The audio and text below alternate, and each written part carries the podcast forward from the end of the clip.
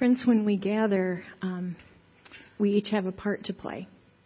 We sing a song, we bring a scripture, we pray a prayer, we share a story. And the Lord works and speaks through each of us.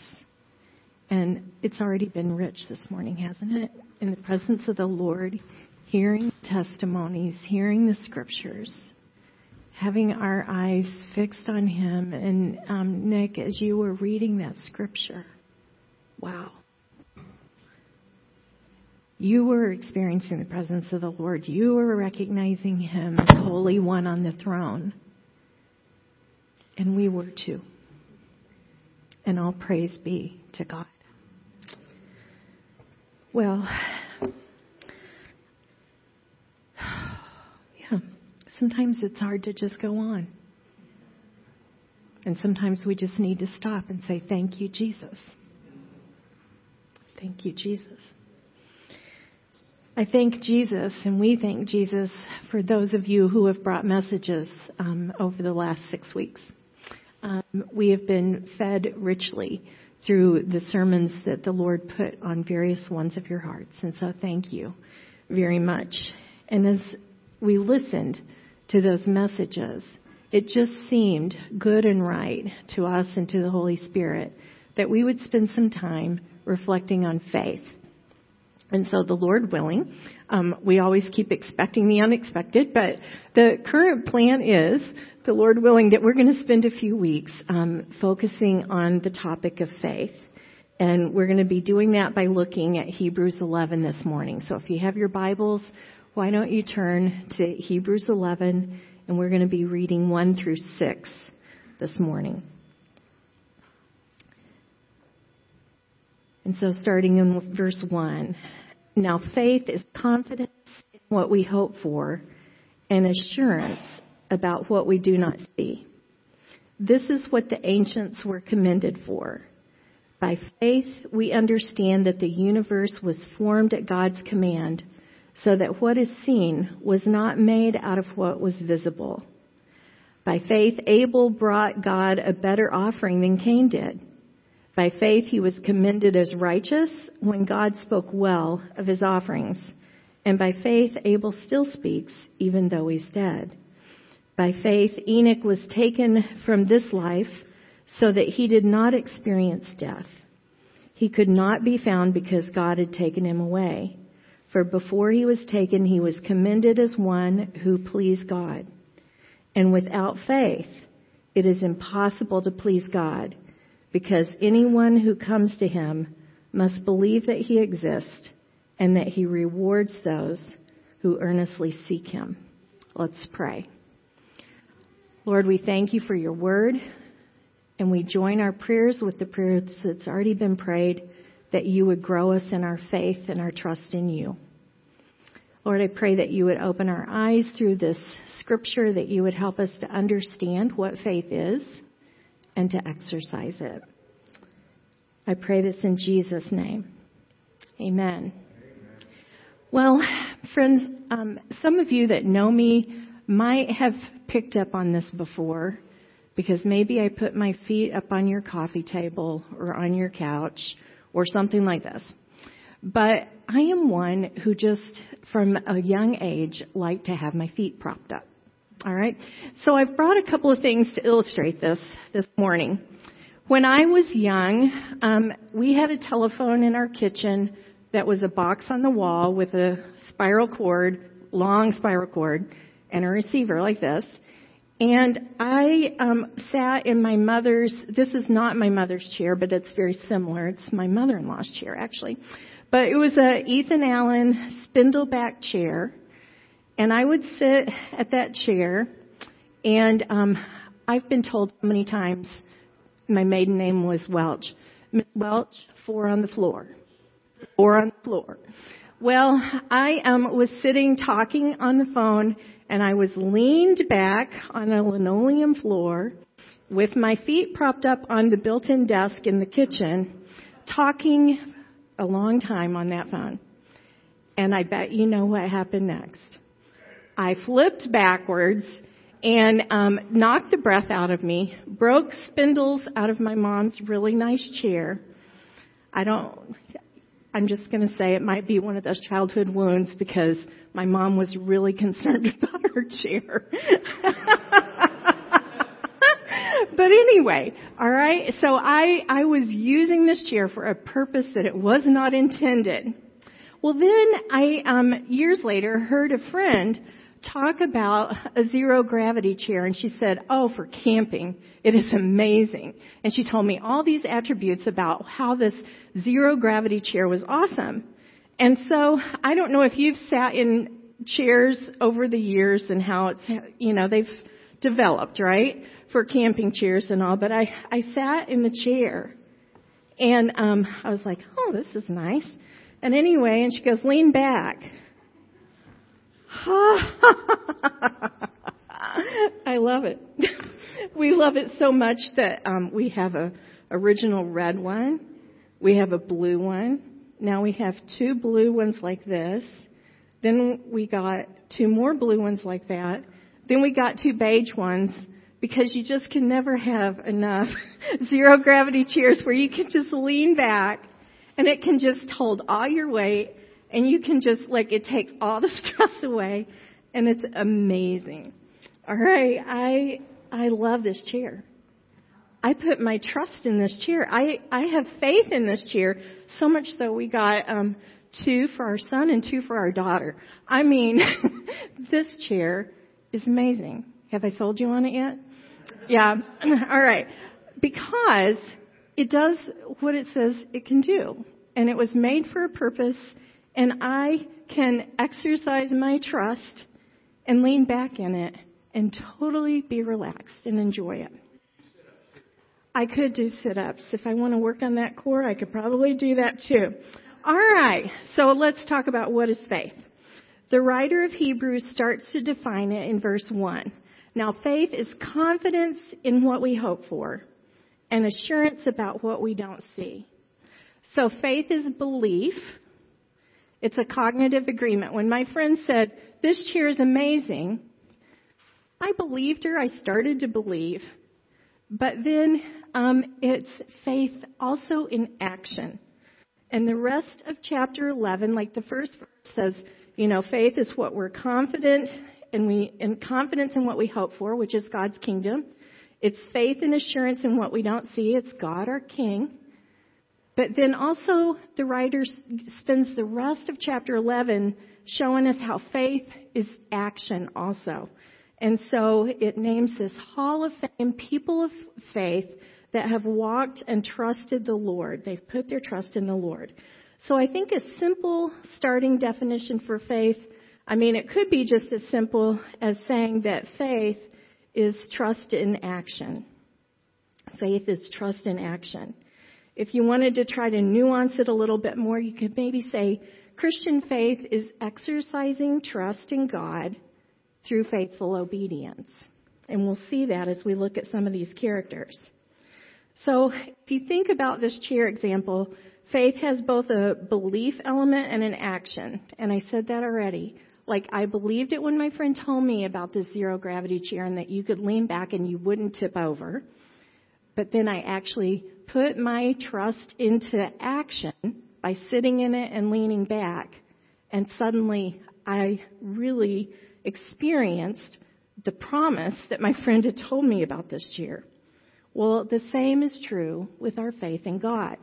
Um, there's an inward reality that we trust God and we trust His promises, but faith also is an outward reality that we live out and um, we act on God's promises. And so faith is an inward assurance that gets embodied and lived out. All right, faith is not gullibility. It is based on discernment. And so our text gives us a couple of things that makes me want to say that today. Um, gullibility is being easily persuaded that something's real or something's true. That would be gullible.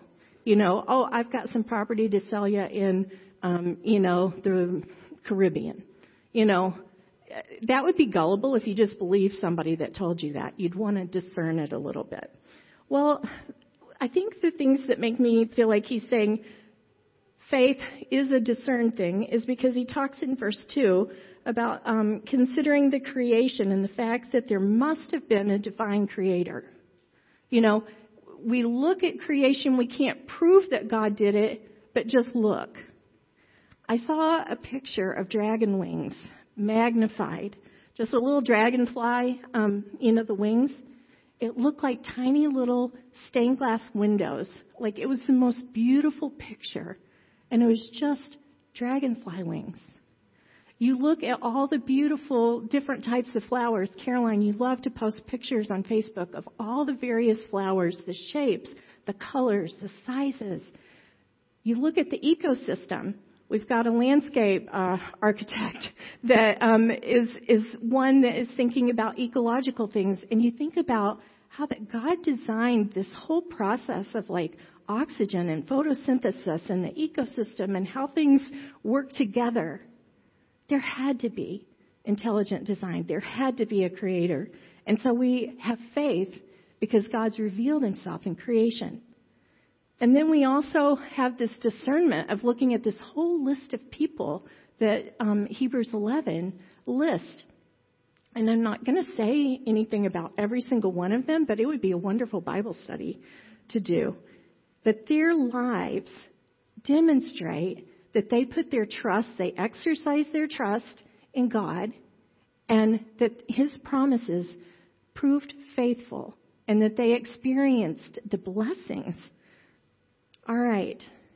Abel exercises his faith by providing an offering. And so God accepted that as an acceptable offering. And there's a lot of speculation about why exactly was one offering better than the other? And I'm not going to get into that, but I'm just going to say God looks at our heart, our motivation. We don't know between the two brothers what their heart was, but we do know that there was one that exercised faith and is lifted up as an example to us. God's worthy of our worship and our sacrifices and our offerings. Placing faith in God is not pie in the sky, wishful thinking, but it's careful discernment that there is, in fact, a God. And even though we can't see him, we experience the blessings. We've heard the blessing in the testimony, Tim, of you experiencing peace even in the midst of grief and losing your mom. We've heard testimony even today, Anne, as you got up and shared about this is the hardest thing that we're walking in, and yet there's blessing.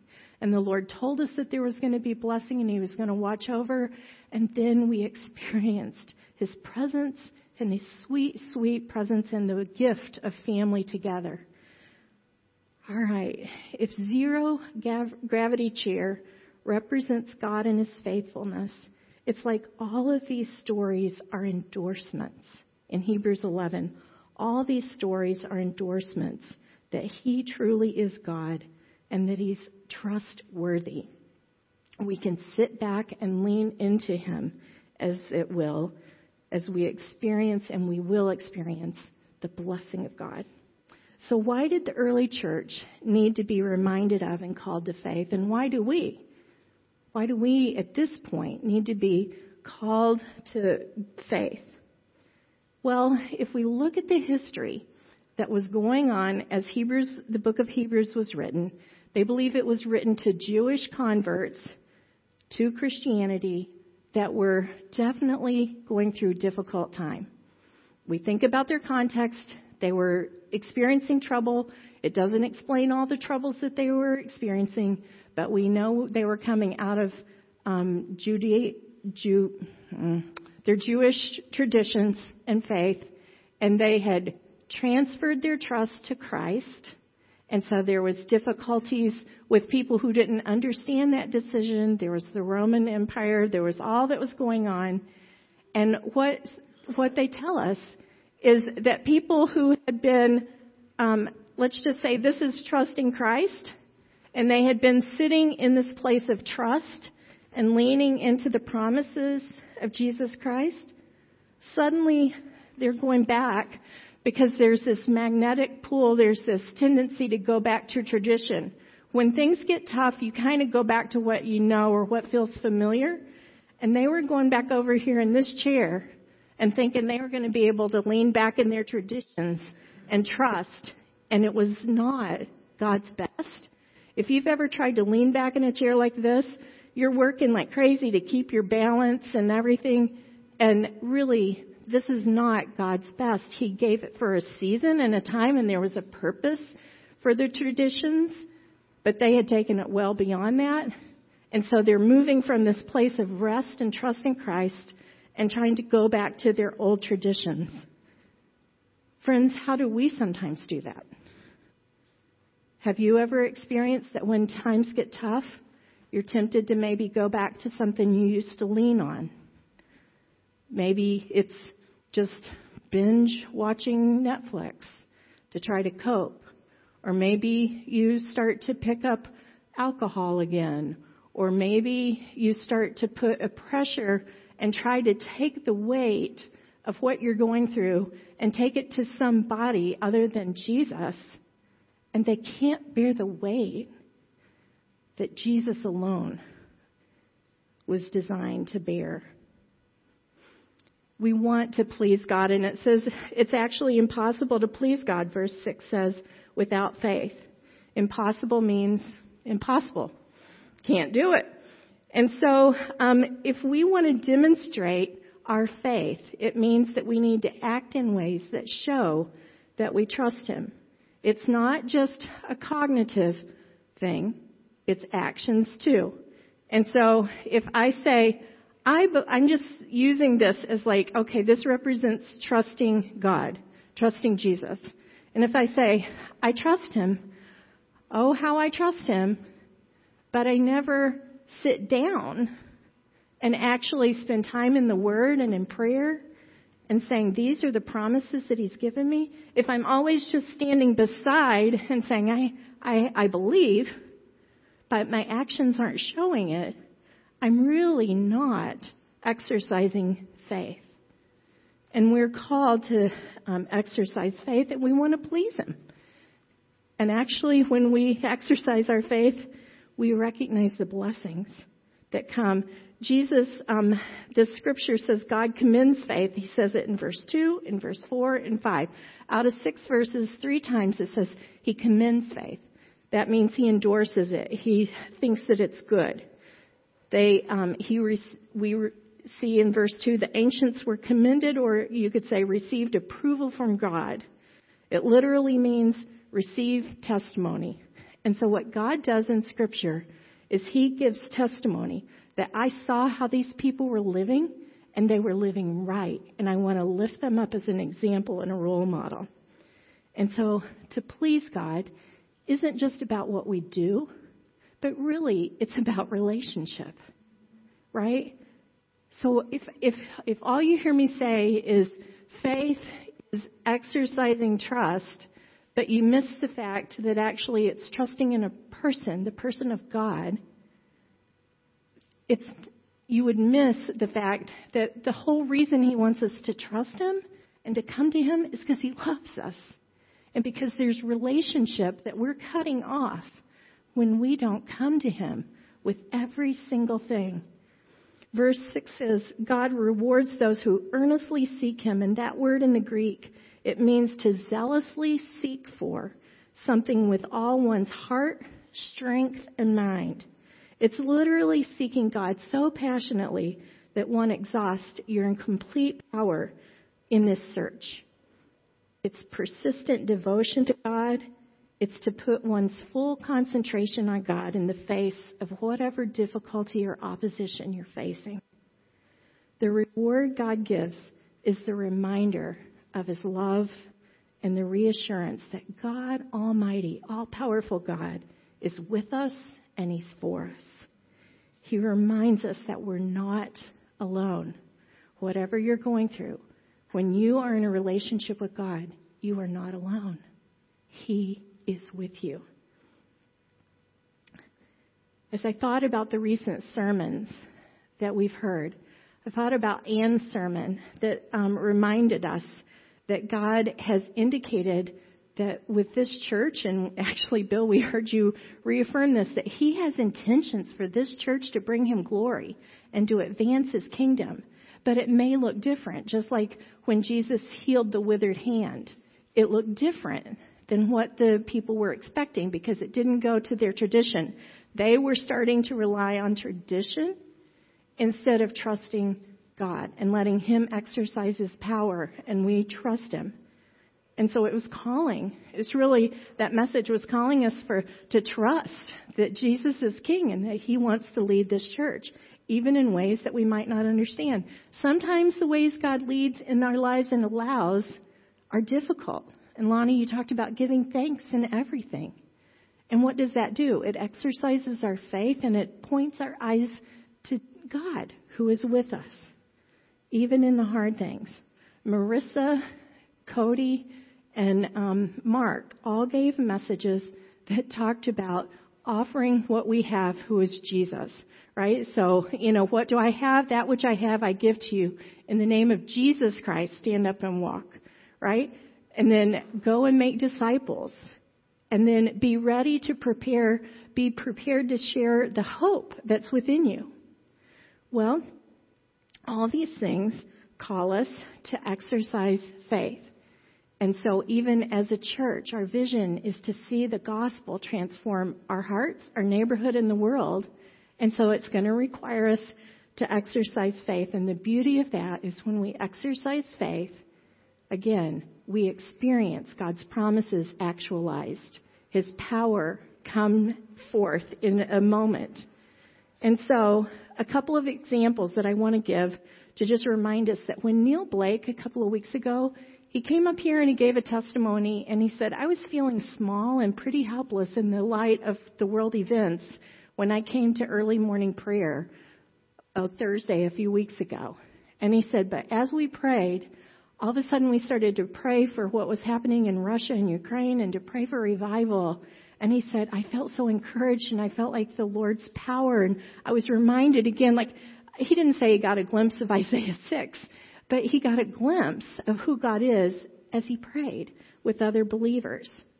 We heard Mark Essenberg share about the very painful situation that he and Rebecca have gone through with having um, taken in a foster child that from the beginning they were told that they would be able to adopt, and three years in to all of a sudden have things turn very differently than what they expected. And yet he said, What is the source of our peace? How can we have peace of mind right now? It's that we keep turning to the Lord. Friends, they're exercising their faith. They're leaning back into God's promises and His presence. And when we do, the Lord sets things right. He may not, and as Mark said, we still have uh, questions that aren't answered, but we are walking with hope and with peace, even in the midst of this hard journey and Pastor Dave has testified as well that people who don't know how to comfort him when he says, My dad has this aggressive brain tumor, he says, I have comfort and hope to give them as I start to explain that, you know, I walk with God and I can pray to Him and I can trust that He'll do what is best, but I can always ask for healing. And so, if the early church was to survive and thrive, they needed to trust and place and exercise their trust in God. And if we're to not, I'm not even saying if we're to survive, but if we're to thrive, if we're to really grow into what all God has for us as a church, it's going to mean leaning back into the everlasting arms of God who loves us. And how is that displayed?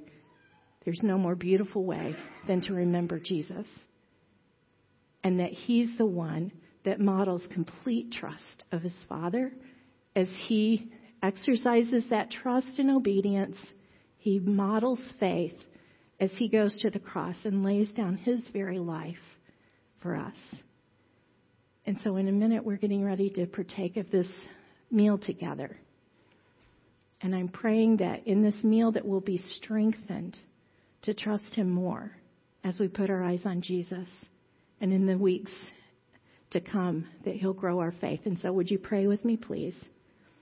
Lord, thank you for your word that reveals who you are, trustworthy and true, loving, gracious, good, all powerful, all knowing, and ever present. And Lord, I ask that you would strengthen our faith as a church congregation, as a group of your people, Lord, I pray that we would be um, marked and, and lifted up and commended as ones who please you because we trust you. In Jesus' name, amen.